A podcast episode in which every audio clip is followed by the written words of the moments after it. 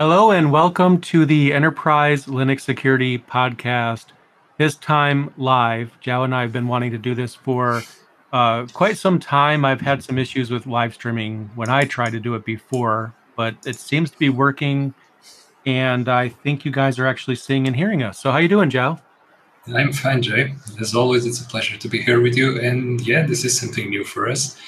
Um, yep. I, I think we started discussing a live episode or a live podcast recording since like day one of the podcast, but never actually got to it.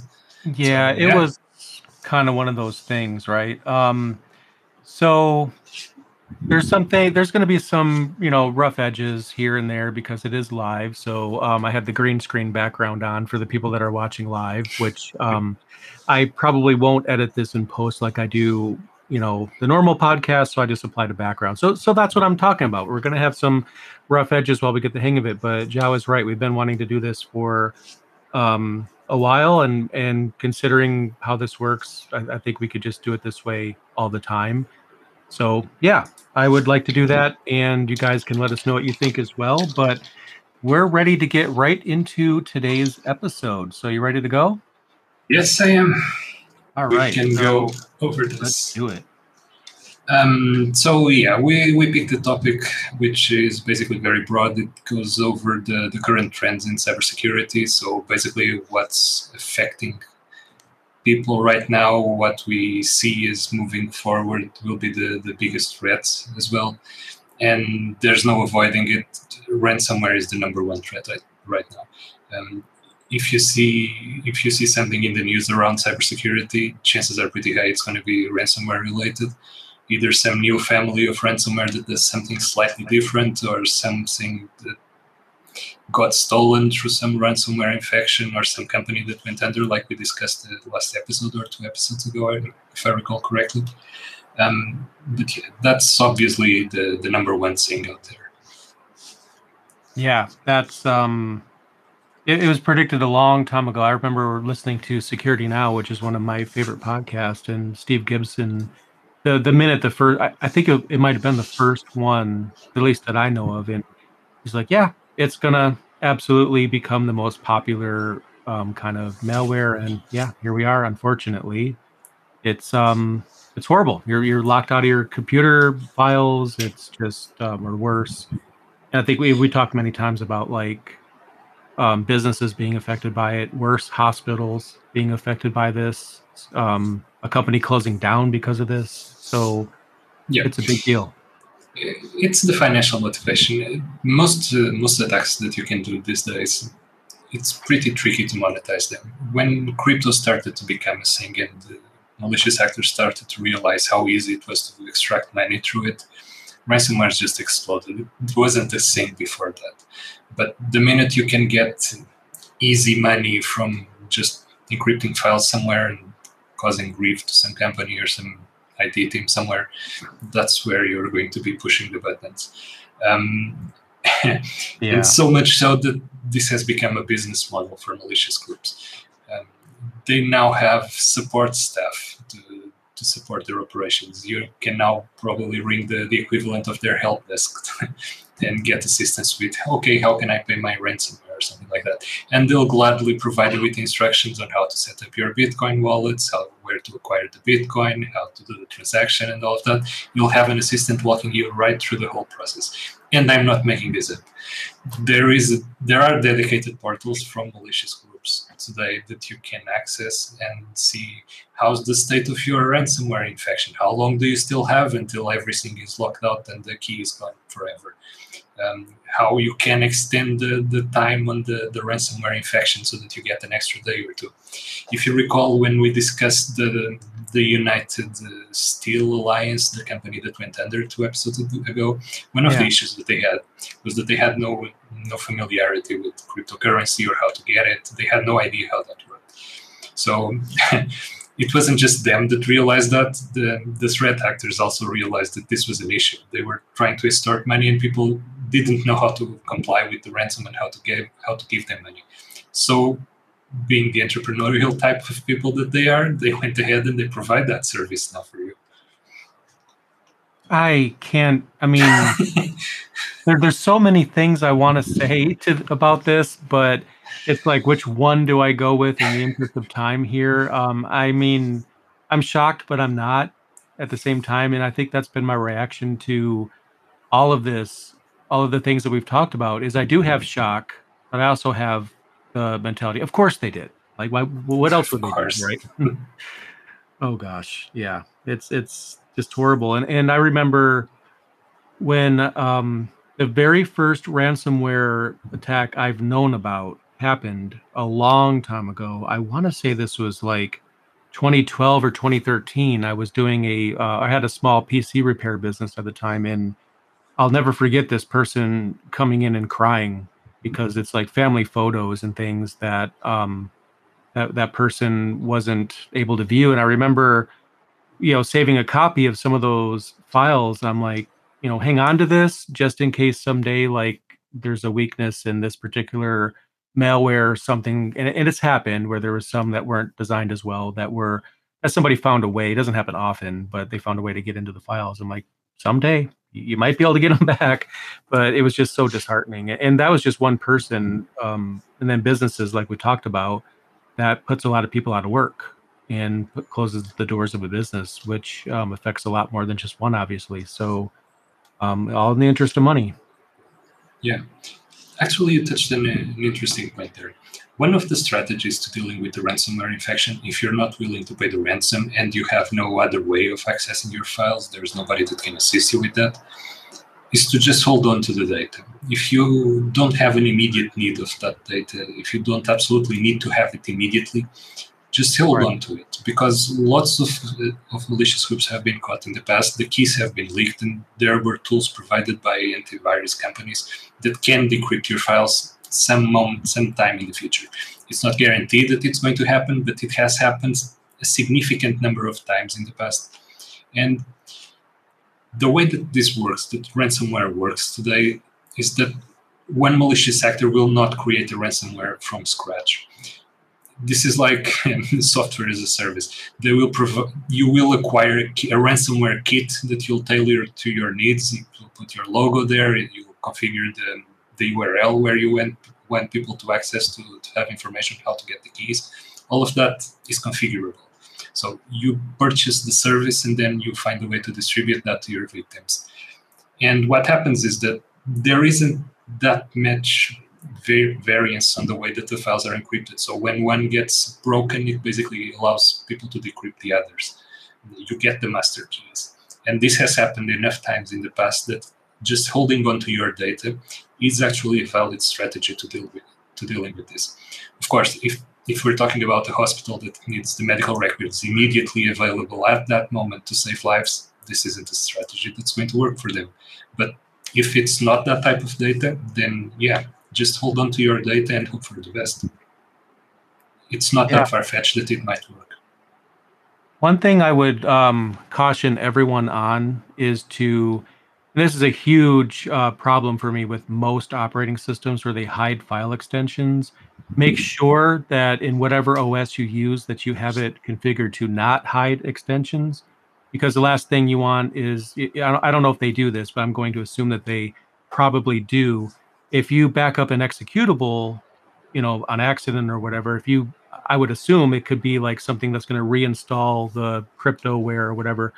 Um, just make sure that you have that setting disabled that hides file extensions so you don't have like picture.jpeg.exe or some kind of thing that was added somewhere. Um, so again just just be careful about that fact but and, and do so in a controlled environment but at the same time like you said that could be the only way so uh, just like i told that individual so long ago um, hold on to those files and hopefully someday there's something that that can be done about it but no promises. I mean, there's a reason why it's my intelligence agencies all over the world are just hoarding data that they intercept, even though it's encrypted. The idea there is that at some point in the future, they will be able to decrypt it and look back at the data. So as long as it's not something critical that has to be known at that time, just holding on to the data until decryption tools are are made available, that's that's a valid strategy moving forward. Yep. Agreed. Okay, and this ties into another current trend, which is with all the madness that's been going around in the world right now. Um, every single attack group, every single um, apt group has become tagged as a state-sponsored threat. Um, but while most most often that is not the case, it's just a group of people from that country acting independently. That happens a lot. Um, yeah. When they are actually state-sponsored actors, the, the amount of resources and the amount of technology that they can bring to bear on an attack is something completely different from what you find on your day-to-day security activities.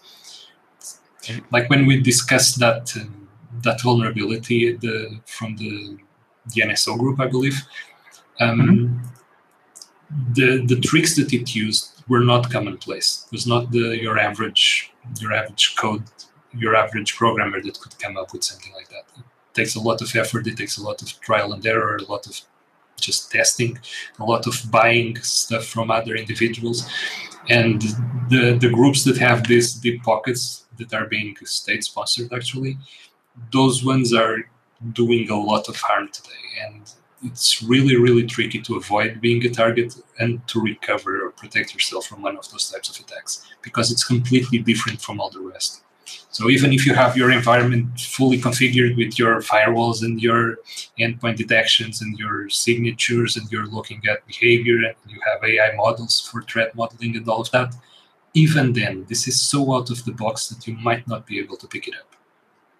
Yep. Yeah, I've I've heard a lot of those too. Um, you know, fake state sponsored and actual state sponsored. I, I've seen my fair share of both um, it's disheartening that somebody can just be from a country. It could be just one person, and it's state sponsored because it comes from that country. I feel like if the media keeps saying that because it's you know clickbait friendly, I, I mean they can get a ton of views if they say state sponsored, but um, that also kind of makes us numb to real state sponsored attacks when they actually happen. If everything is state sponsored, then when it actually yeah. is state sponsored, nobody knows the difference other than uh, maybe the code quality is way better and the technology is way more impressive, but it, it's just we got to be careful what we call things because we could be steering people wrong. And I, I hate it when the media does that, you know, just for the sake of a click, basically. Because because this has consequences. It's not just the the media getting getting it wrong. It's that, for example, insurance companies they will not follow through on their in their ransomware policies, for example, right. if it's an act of war or if it can be construed as an act of war. So saying that it was committed by a state-sponsored group, that's the first step in saying that it was an act of war and now they don't have to pay the insurance. Um, so it's not just the obvious reasoning here. There are a, a lot of issues behind just calling a group a state-sponsored group. Yep, I totally agree with that. Absolutely. And um, yeah, so it's like we're never going to have a shortage of things to talk about. I mean, we're we're good. I think we we could retire, and you know, we we will, and things are still ramping up. You know, and then someone else has to take over and carry it forward. So um, I, it's like most people are happy when they have job security, or in our case, podcast security, pun intended, because it's going to be around. But I also kind of don't like the fact that we have it for this reason people are suffering for this but um, then again we're educating people so we're doing the the good thing i guess. Okay and directly tied into this and this type of threat groups and all of that it's that information information exfiltration is becoming a thing. Um, first it was just very targeted very narrow attacks that would target some intellectual property somewhere like the sony hacks that, think, that happened a few years back that stole some source code and some movies or something like that but now, when you have a group with this type of resources that they want to get access to, say, scientific research or new weapons technology or something like that, they have the resources to pull this type of attacks. This isn't just something that happens at the intelligence agency level. This is targeting the, the individuals. This is targeting the people working at the company. This is targeting. I mean, open source security gathering is a thing. And the, the, amount of information that people, that people put knowingly out there about themselves is way too much if you're working in a, in a secure environment like that. And still people do it. That's actually one of the things that has to be more implemented that has to be improved if we want to, to overcome this type of attacks. Um, not just educating people on how to become secure at their job and in their workstation and in their computer practices, but actually making them more secure in their own personal aspects, in their own personal, um, how should I put it, cyber presence, if that's a thing. Mm-hmm. And, and um, information exfiltration then follows directly from there. If you can get some people's credentials through some type of, uh, of information gathering out there in the wild, and you have access to, to their computer system, then you can do a lot of harm. Or even if you just pay them for the, the access, for example, this rental employee, we also covered that in the past. Um, oh yeah, that has been something that's way, way, way on the rise right now. Um, we will be seeing more of this, especially now with the war and all of that. When, for example, the the copyright restrictions were lifted uh, in Russia, they no longer need to abide by the by copyright restrictions. Okay, you might come ahead and say, "Oh, but they weren't doing that in the past." They were to some extent. They were, or at least appearing, trying to appear as, they, as if they were, and right now they don't even have to do that. So yeah, um, it's like giving them carte blanche to just go out there and try to gather as much information as possible, and no consequences will come of it. For a large company that depends on their IP to, to stay in business, for their secrets to remain secret, um, that's the last thing that you want to happen is for your systems not only to be breached not only to be ransomware for example but for the information that's there to actually be leaked either to a competitor or to an outside agency or something like that. And this is something that will also become very very valuable for attackers. Yeah i mean i i mean we see this in all things. I mean, something as you know that doesn't hurt the general public other than annoy us, like you know, spoil a Spider-Man movie because some some data was exfiltrated from, you know, the the movie company. Now we know who the you know guest characters are in a Spider-Man movie. Thanks. Um, to something that affects an entire country, like you were saying, the war-related things and um, you know, entire company secrets, intellectual property just leaking out. Um, it, it's just like um, this global capture the flag kind of thing that nobody asked for. Um, but you know, here we are. So it's just hard to keep a secret online nowadays. And then with the war, it gets even worse. Like you're saying, it's just anything that can be construed as being related to the war, um, unless you have that in your insurance, eh, that's gonna probably not work in your favor. Yeah, uh, someone is asking on the chat, how do those state-sponsored attacks actually work? It's not that they're state-sponsored attacks; it's that they're state-sponsored groups. And the, the reasoning there is that those groups will have access to more resources and more information than they would otherwise. It's a matter of them being more supported. They having access to the latest technologies before other people. They having access, say, to information that was gathered by other groups, for example.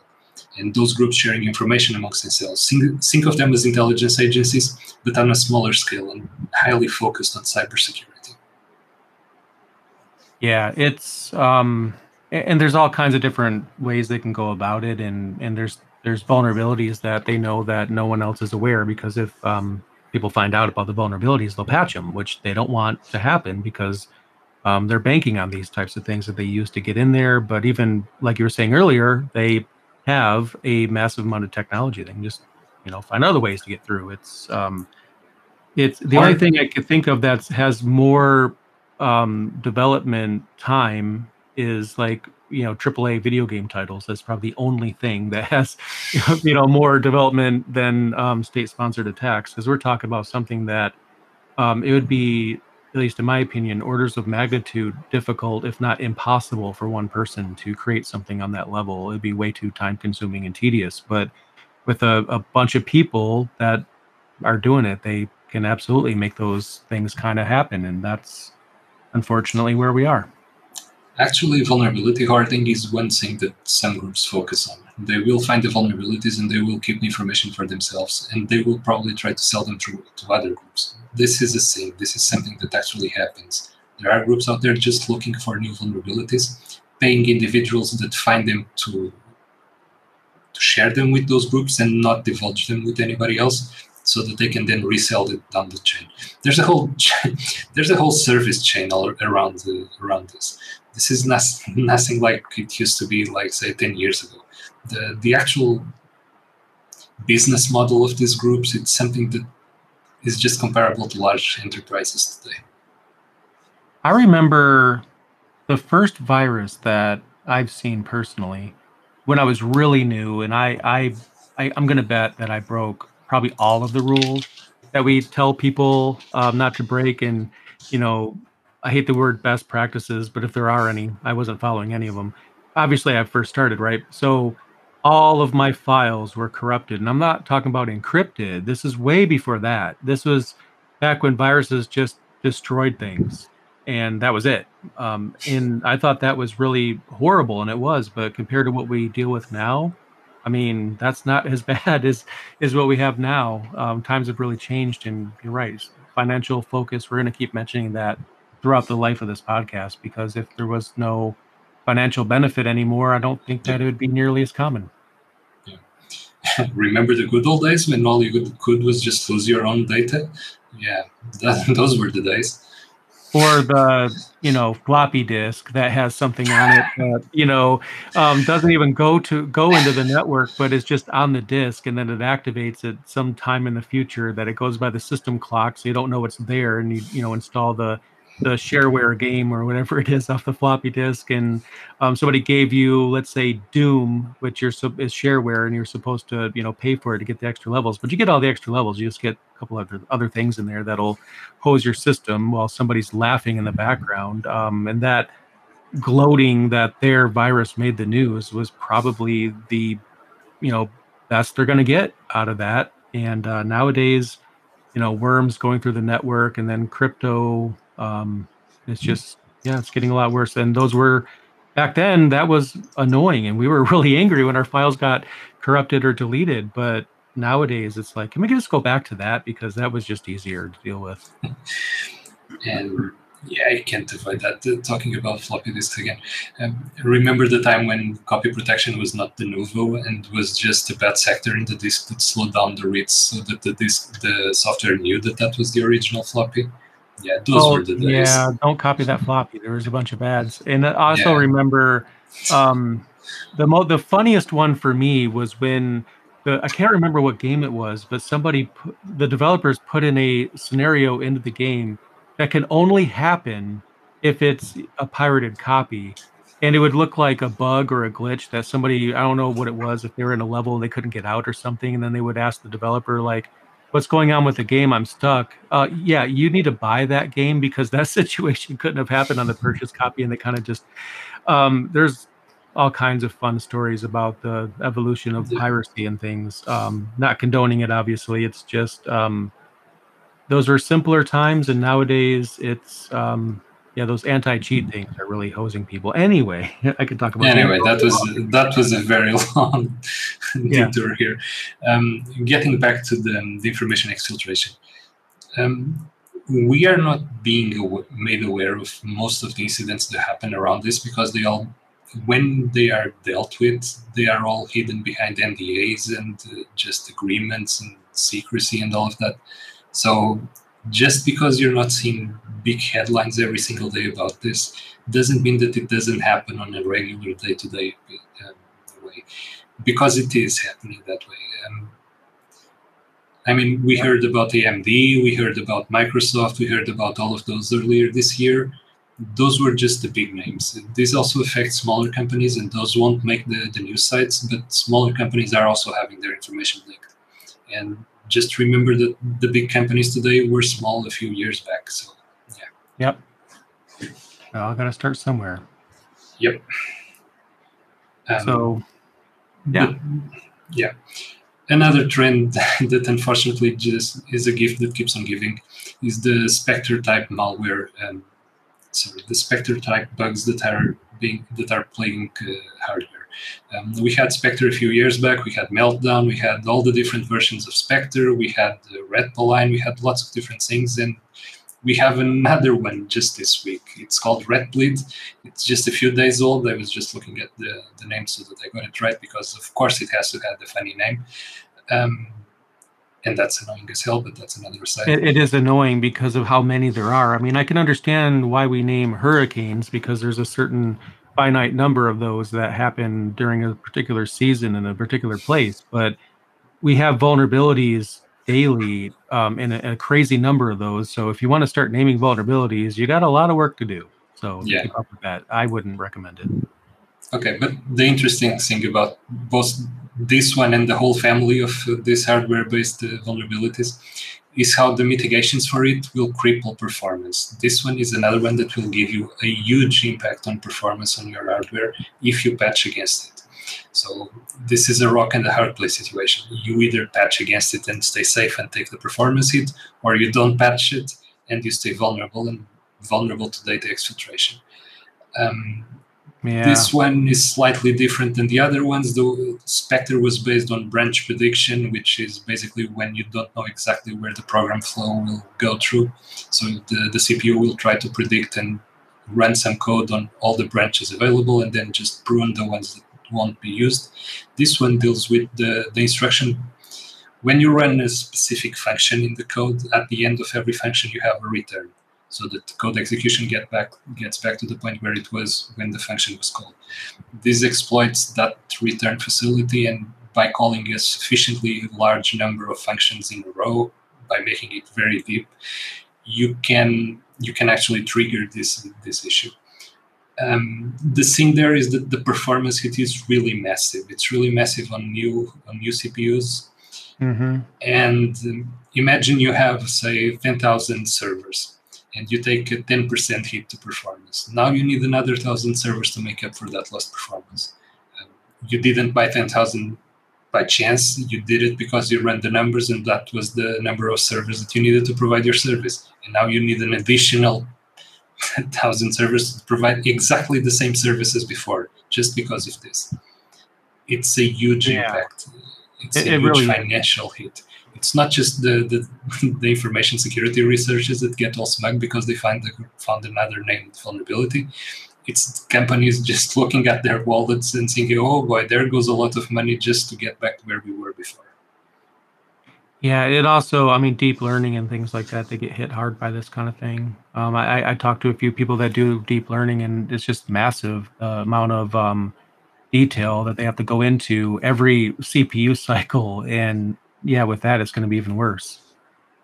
Yeah, because that's how you that's how you size this type of, the, of deployment. So that's how the the architect looks at these things and saying and sees, okay, we need 5,000 web servers running this application and another 1,000 running the database and another so many doing that. They do the calculations. They know how many operations it will take to run a specific part of code they know how long it will take it to run that code. So if you throw a wrench into that, those calculations and you make things go go wrong, you will need more hardware to compensate, or just come up with better algorithms. But if you could do that, you would have done it already.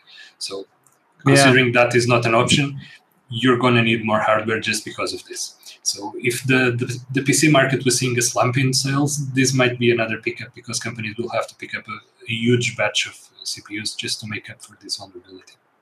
I really, I, I don't know. So, so it's like I'm trying every time I try to think about a way to fix this kind of thing, right? Um, I I automatically think of something that's going to defeat it, so I don't even mention it. But it's just, it's like, um, you know, you buy extra servers or maybe a newer CPU, you know, doesn't have that flaw because they they fixed it or something, which has happened. But then the the new CPU that you've you've purchased could then later have the same thing happen to it, and that only saves you for a certain amount of time. So it's almost like um, it, it's one thing to have a cat and mouse game between um, people that write malware and you know software, but that in hardware is a different cat and mouse game because that's going to cost you actual hardware, like you were saying, and in buying extra servers just because a vulnerability was found that can't be patched without a performance penalty.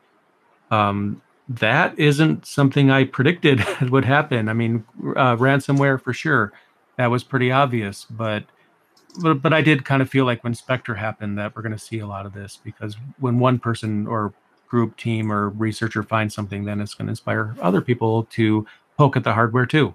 Unfortunately. Do you recall how long it take to see Silicon with the fixed uh, hardware with the fixed uh, with the fix in place for Spectre? It was over a year. It was over wow. a year until we saw the first CPUs arrive without that bug in. And the thing is that the lead-in time for the fabs to change their process and to get the new hardware in place and start producing it in bulk and de- delivering that all over the world. It's a very long time, and even if the fix is already in place, even if they have already found a new way to to create new CPUs, to design new CPUs around it, which I don't think they have, or else this whole family would have, of the malware would have been avoided by now, and it's still a thing. Right. The lead-in time in this, it's going to be over a year until we start seeing new silicon without the, the bug present. So we will have to rely on the mitigations, and the mitigations will have that impact in performance, and there's no way around it. You at home, you might think that you're going to be safe and there's no problem running that. I have a couple of systems still running that where I don't deploy the Spectre patch, the initial one, precisely because of the performance hit I take. But that's my choice. At my company, right. I have no way of doing that there's no way they were going to let me do something like that. it just doesn't happen that way. Companies won't tolerate that. You'll miss right. your compliance, you'll miss your security assessments, you'll miss everything. Um, because these are known vulnerabilities that need to be patched and need to be patched in a timely manner. We know we've seen in the past that it takes a lot of time to patch some of those, but you just don't have a choice in some industries or basically anywhere that has any regulation. You have to patch. Yep, you have to patch and um, yeah, it's like if IT teams didn't deal with my computer is slow enough as it is already. They're especially after that, um, and, and they might even agree at that point. Yeah, it is slow. Sorry, nothing I can do about it. Um, I want a new computer. Yeah, me too. but uh, yeah, not fun. Yeah, it is slow, and the patch that we're going to deploy is going to make it even slower. See how nice are we in IT? Yeah, those are some patch notes right there that'll get people happy. Yeah, because the, because that's the thing. When you when you read the patch notes, they won't tell you there's a performance hit. You'll have to wait for somebody to run the numbers and run the benchmarks. I saw the Phoronix numbers on this just today, and the hit is massive. The, the hit that you take by by applying the patches for Retbleed, it's something massive. On some workloads, it's over twenty percent. It's ridiculous. Now you won't be doing just that, hopefully, or else you're going to be taking a twenty percent. That's for every five servers that you have, you need an extra one it's a lot. It's a lot of money. It's a lot of, and not just the, the money in acquiring the hardware. There's all the rest that comes with it. There's the support agreements. There's the new hardware that you need to buy, new networking cards, new I don't know everything computes, everything that you need to to get in there to keep it running as it was before. Um, energy cost. And energy cost, cooling, all of that. Yeah, all of that comes on. Rack space, for example, is another issue.